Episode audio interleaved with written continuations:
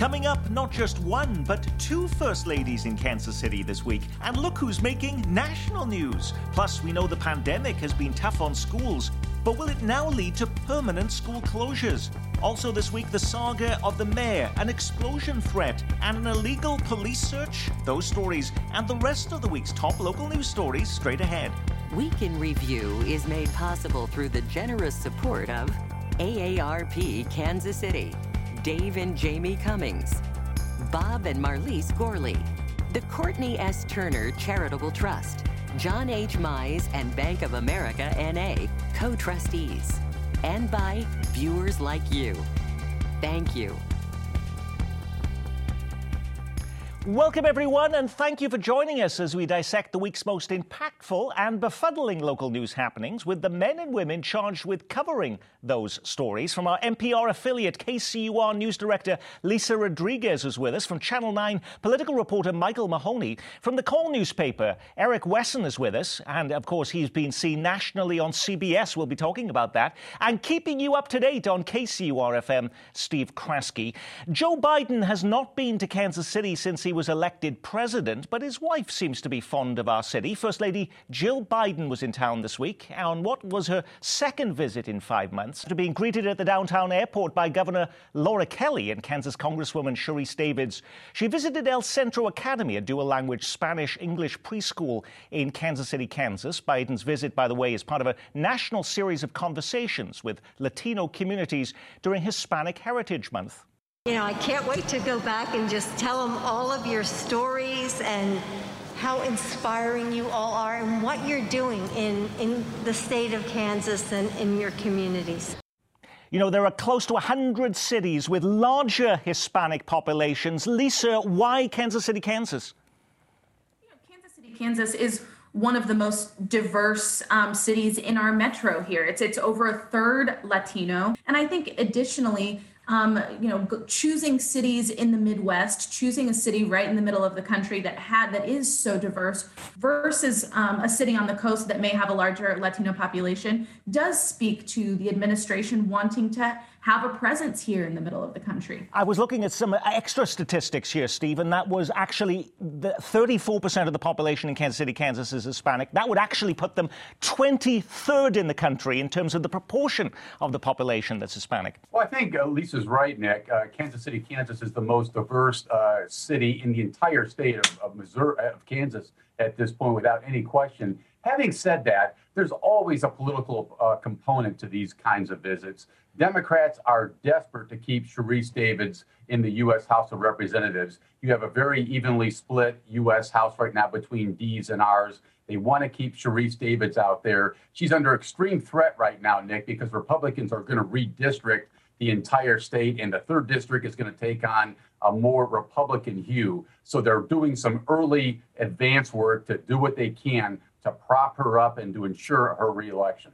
I didn't see any of these particular events on the official calendar of Jill Biden, Michael Mahoney, but were there any private campaign fundraising events for Laura Kelly or Sharice Davids while uh, Jill Biden was here? This was a uh, pretty short visit and uh, pretty news free visit as well.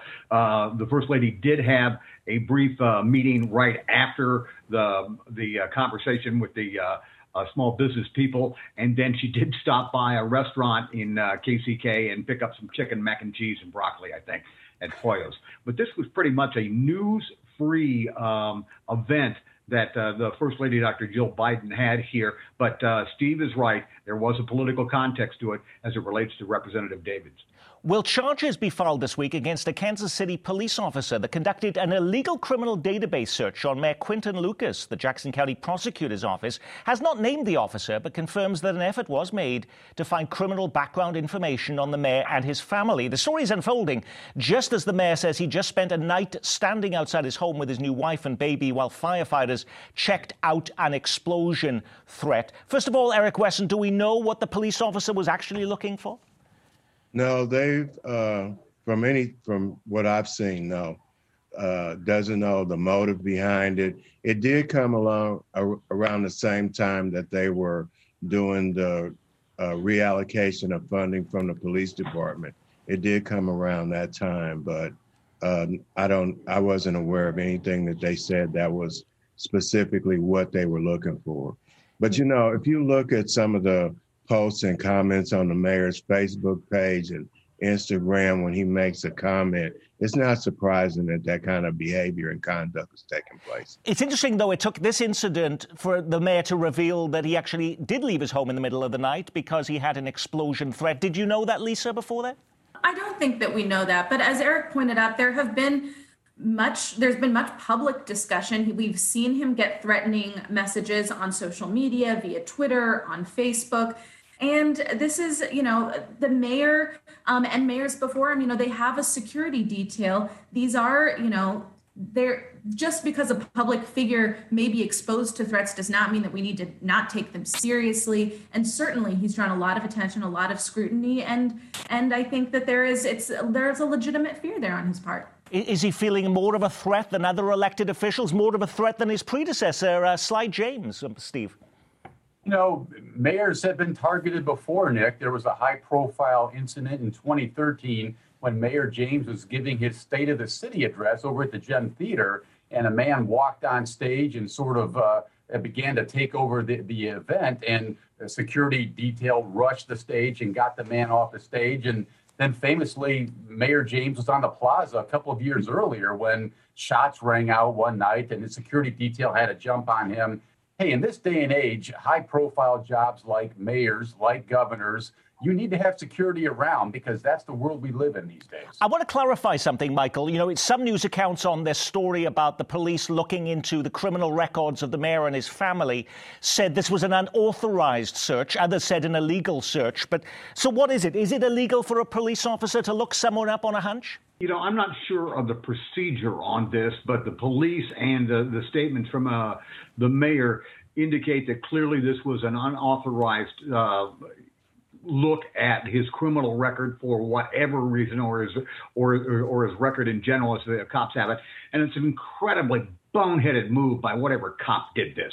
The the police department needs to treat this quite seriously, especially in light of the environment here in Kansas City between the cops and City Hall and the mayor. Exactly, Michael. And no question about it, Nick, police department policy prohibits this kind of act for personal use. Uh, if it's done in a careless or unethical manner, it, it will re- result in disciplinary action. The policy is very clear. Well, last week, a new billion dollar concession contract at the new KCI airport and a judge's ruling, as was just mentioned, on police funding dominated our news. But was that the end of the story this week? Was it move on or double down? Last week, the losing bidders on the KCI contract were hinting at filing action to reverse the decision. Did they, Lisa? As as of this morning, I have not seen any any official legal action. Although Michael may be pitching in to to, to counteract. Don't worry about him. There may be more to the story. I doubt very much, though, that it's going to be in court.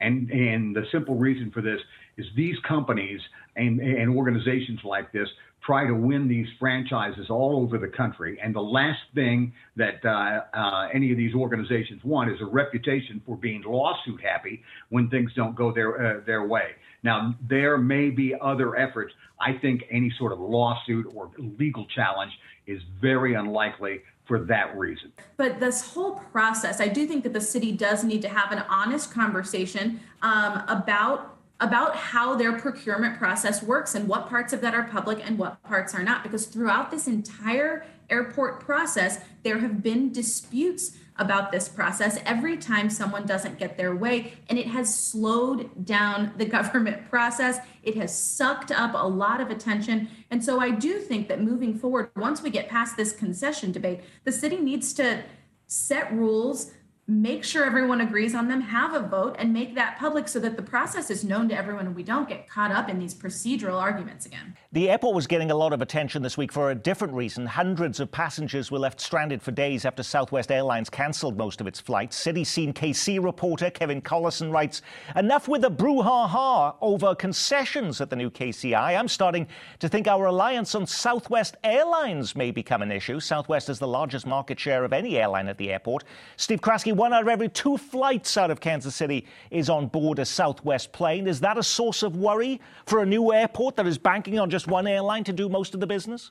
Well, Nick, it's a source of worry for yours truly because I'm getting on a Southwest flight a week from now, and I hope the heck I can uh, get to where I'm going. But yeah, I think, you know, it's probably too early to be panicked over this, but it is definitely a warning shot uh, across the bow here about the city's heavy reliance on Southwest Airlines. If something would happen to that relationship, if Southwest were to pull back for whatever set of reasons here, that would have an incredible chilling impact on our new terminal going forward. This airline is having a lot of challenges, and um, I'm not sure the aviation department uh, or Kansas City can do anything except sit on the sidelines and hope that they don't get caught up in the uh, collateral damage.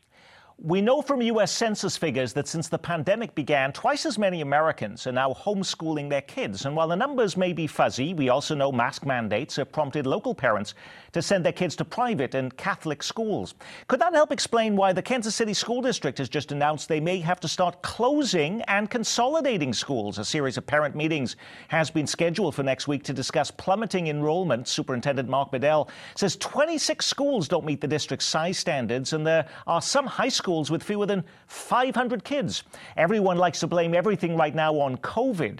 But does the district's enrollment problems predate the virus, Lisa? Yes. I mean, I, it's certainly it's COVID and the pandemic has had a, a, huge impact on, on Kansas City public schools and other urban school districts, especially and across the state. But Kansas City Public Schools has been dealing with with flagging enrollment um, for for many years, and the proliferation of charter schools in this area as well has certainly not helped that. We've talked about this being a place where in Kansas City proper, you know, some 14 school districts are in these boundaries but that that has been an ongoing problem and this has been something that the district has been thinking for years about how to address you know smaller high school enrollment has been has been a problem for a long time. You know, Kansas City used to be the biggest school district in our entire metro, with multiple reporters just covering it. Today, it's not even in the top five. Olathe, by the way, uh, number one. But there was an interesting sto- uh, statistic, Eric, in the story about this this week. It says the Kansas City, Missouri school district is about the same now as Independence.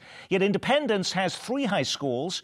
Kansas City, Missouri has eight. It is uh, too many for the size of the district, but I can't imagine them surely not closing five high schools as a result of these changes? Well, you know, uh, several years ago, we went through a process in a new term called right sizing.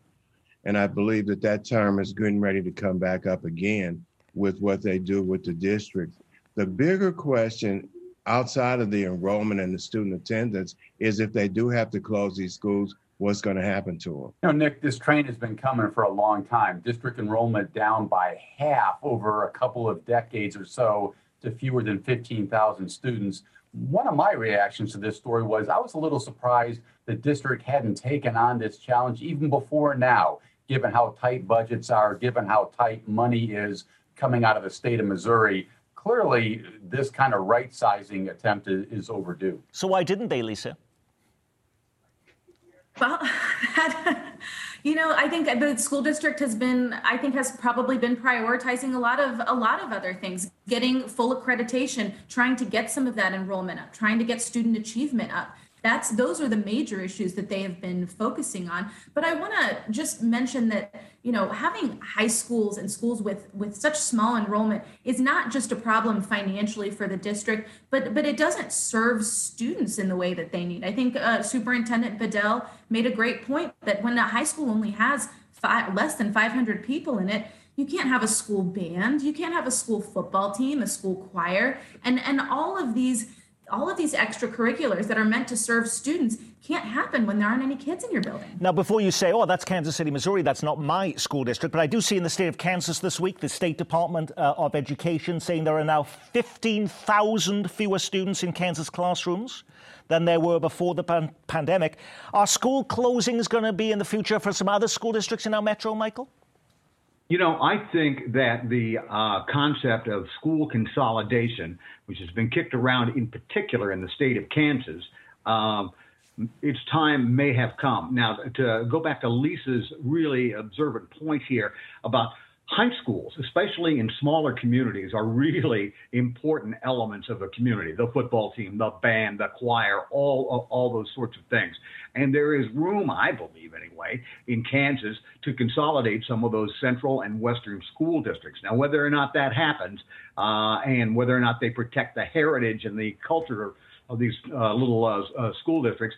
That's the, that's the key uh, on it. But I, I, do believe it's coming. There are more kids that are getting homeschooled. There are more kids that are going to parochial or private uh, uh, private schools, and this this decline in public school enrollment is also fueled in part, in my part, about the ongoing challenge of people thinking whether or not public schools are the place to educate our kids.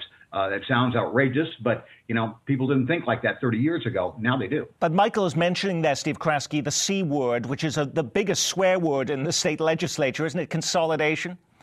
Yeah, talk about throwing a political hot potato into our conversation, Mike Mahoney. I mean, you bring up that issue in western, in rural Kansas, and you have a fight on your hands that knows no bounds. I mean, that is really nope. an extraordinarily tough question, almost as tough as the issue Eric's pointing out what do you do with these empty buildings once they're laid vacant? And, you know, we have a, some track record of having some success at filling those buildings, but it's never easy. The case of Kevin, and, go on, please. Eric. And one other thing that we haven't touched on is the houseless situation. This week, they might be staying with a relative that's in Kansas City Public Schools. Next week, they might be living with uh, a relative that's in Ruskin. Next week, they might be in Grandview. So the houseless situation and the transient uh, method in which families in the urban core are moving um, has a lot to do with these enrollment numbers also. The case of Kevin Strickland is now making national news. If his name is not quite ringing a bell, he's the Missouri man who spent more than 40 years in prison for murder, five months after the Jackson County prosecutor announced, We made a mistake, he's innocent, Strickland remains in a prison cell. At a time when there are very few in depth news reports on television, CBS devoted almost seven minutes to the story this week and look for a well known Week in Review panelist in the in depth report. If you missed it, here's a quick recap. It's been 42 years since Kevin Strickland was sent to prison for a crime he says he didn't commit. And this past May, Jackson County prosecutor Jean Peters Baker publicly agreed with him. It is important to recognize when the system has made wrongs. And what we did in this case was wrong. Yet five months later, the 62 year old is still behind bars. How old were you when you were first incarcerated? About to be 19 in about three months. And I'm wondering if I'm going to be here at 63. Why? The delays and the roadblocks that are being put up seem to be endless roadblocks thrown up by the state's attorney general, Eric Schmitt, who maintains Strickland received a fair trial and is guilty. After a triple homicide in Kansas City in 1978, the only survivor, 20 year old Cynthia Douglas, identified Strickland as one of the shooters. Douglas later tried to recant her testimony, saying she was mistaken. In 2009, Douglas wrote to the court, the Midwest Innocence Project, and told family and friends friends like Eric Wesson. And why did she come here? Because she knew me, she trusted me, and she kind of wanted to get it off of her conscience. Did she feel a lot of guilt? She felt a lot of guilt about it because she always said, I got this man sitting in prison for something that he didn't do. Again, that's just an excerpt of that story. Eric, it's interesting at the very end of that CBS report, Gayle King, the uh, anchor there on the desk of the CBS Morning News, says, I hope people in Missouri see this story, officials see the story, and we can move this to resolution sooner rather than later. Did it make any difference? The interesting thing about this, Nick, is they've had 42 years to investigate this case. And this process has been purely political from them filing to get the case done in the first place, the objections with the attorney general's office, and that's not right. You got a man's life here on, hanging on the line. Well, you said it's political, and the Missouri Attorney General had the opportunity in almost seven minutes of uh, video coverage there nationally to make his case, Michael, but he chose not to be interviewed. Yeah, interesting decision by uh, the um, Attorney General there, who is, as uh, we all know, running for the United States Senate nomination. You know, Nick, I've made this point on the show before. And this is maybe the most outrageous political maneuver I've I've seen in my career covering politics. This continuous stream of objections to this uh, in the Strickland case and not allowing this man to be freed after the prosecutor in the same county who put him in prison is saying he's an innocent man. Something is really wrong here. And I hope Missourians remember this one for a long time because they need to. By the way, rapper Jay Z is making the headlines after he gives a million dollars to help investigate wrongful convictions uh, in Wyandotte County. The money will go to the Midwest Innocence Project. I can see why that might be a passion issue for him, but Jay Z was born in Brooklyn. He lives in Los Angeles. So why was he giving money here? Does anybody know? Why not, Nick? I mean, given all the issues in Wyandotte County over the years, 23 years in prison for Lamont McIntyre for a murder he didn't commit. Then you move on to the detective, the rogue detective, Roger Golubski, who allegedly was having sex with uh, witnesses and uh, defendants in cases. I mean, the county has been on fire for a long time it sticks out, Nick, believe me. We got an interesting email this week from one of our viewers. Lois in Kansas City writes I was saddened that the discussion on Washington Week tonight talked more about Donald Trump coming back than the policy ramifications of the budget and infrastructure bills. Why aren't we hearing our local media discuss the impact of the infrastructure bill on Kansas City? Question mark, question mark. So why aren't we hearing about that, Michael? Is that because we don't know what's in there? Well, no, we, I've covered it for sure. There is money in the infrastructure bill for some Kansas City projects. There's 10 million dollars in there for electric buses for the ATA. There are there's a million dollar package in the, in there uh, to uh, redo an intersection at 167th Street in in Johnson County. There's bridge money in uh, the third district in Kansas and throughout the state for their uh, uh, bridge uh, that, that need repairs. So it, it's out there. It has been it has been covered. And in addition to that, the Secretary of Housing wants included in that some money that Kansas City could use to do some rehab on housing because we've got a lot of vacant houses that could benefit from that too. I think it's been covered, like Mike said, but maybe it hasn't been covered to the extent that uh, most of your viewers would like it to be. I, ju- I, just don't like viewers being angry with me, and I want to respond to everyone who uh, has a question. When you put a program like this together every week, you can't get to every story grabbing the headlines. What was the big local story we missed? We don't lose football games like that, especially at home. This is one you're going to remember.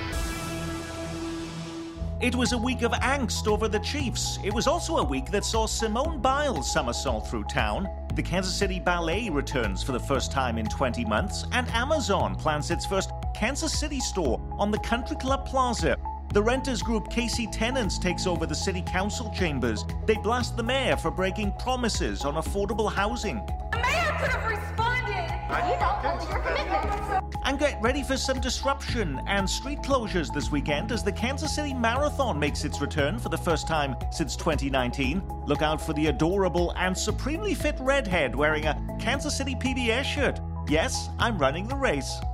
Alrighty, I certainly am, and my son is too. Did you pick one of those stories, Lisa, or something completely different? I will say a few weeks ago on this program, I picked the Chiefs as the biggest story with this big, you know, they're going to give us the joy that we need. So I might have to walk that back a little. But but my pick this week is is the KC tenants at City Hall. Not not that argument necessarily, but this housing trust fund for years has been what the mayor has touted as going to be a huge, huge tool in fighting Kansas City's affordable housing crisis.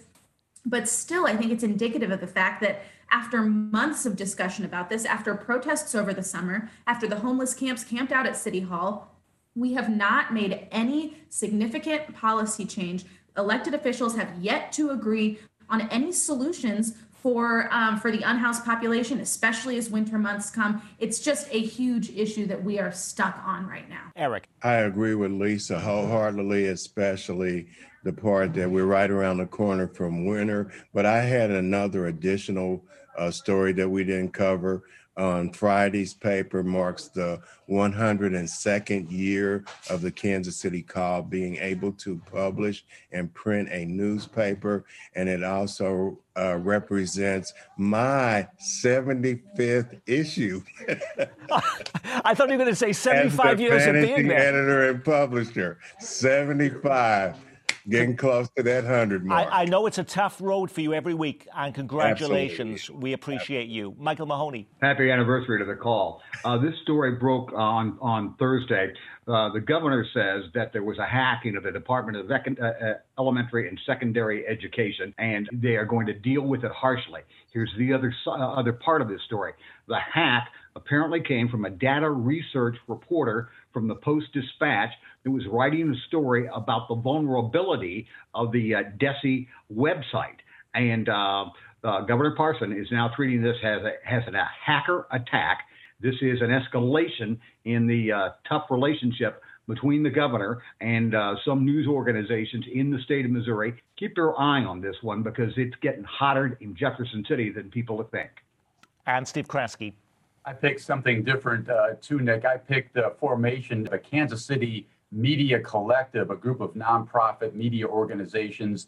Uh, folks should keep an eye on this. This may begin to look as the years pass as the future of media here in Kansas City. And you and me and Lisa are all part of that. Absolutely. And on that, we will say our week has been reviewed. Thank you to the calls Eric Wesson and Michael Mahoney from KMBC 9 News and from KCUR News, Director uh, Lisa Rodriguez, and up to date host Steve Kraske. Before we leave you, a quick preview of next week's program. It's not a big national election year, but that doesn't mean there aren't crucial issues being decided at the ballot box. On the next week in review, we're expanding to an hour to bring you two back to back mayoral debates. Voters in Wyandotte County are picking a new leader. Plus, there's a seismic shift in power taking place in Johnson County. Should this man or this man be the new mayor of Overland Park? All four candidates are heading to our studios to be with me in person. Would you join us Friday at 7:30 here on Kansas City PBS? I'm getting prepared right now. I'll see you then. I'm Nick Haines. From all of us here, be well, keep calm, and carry on.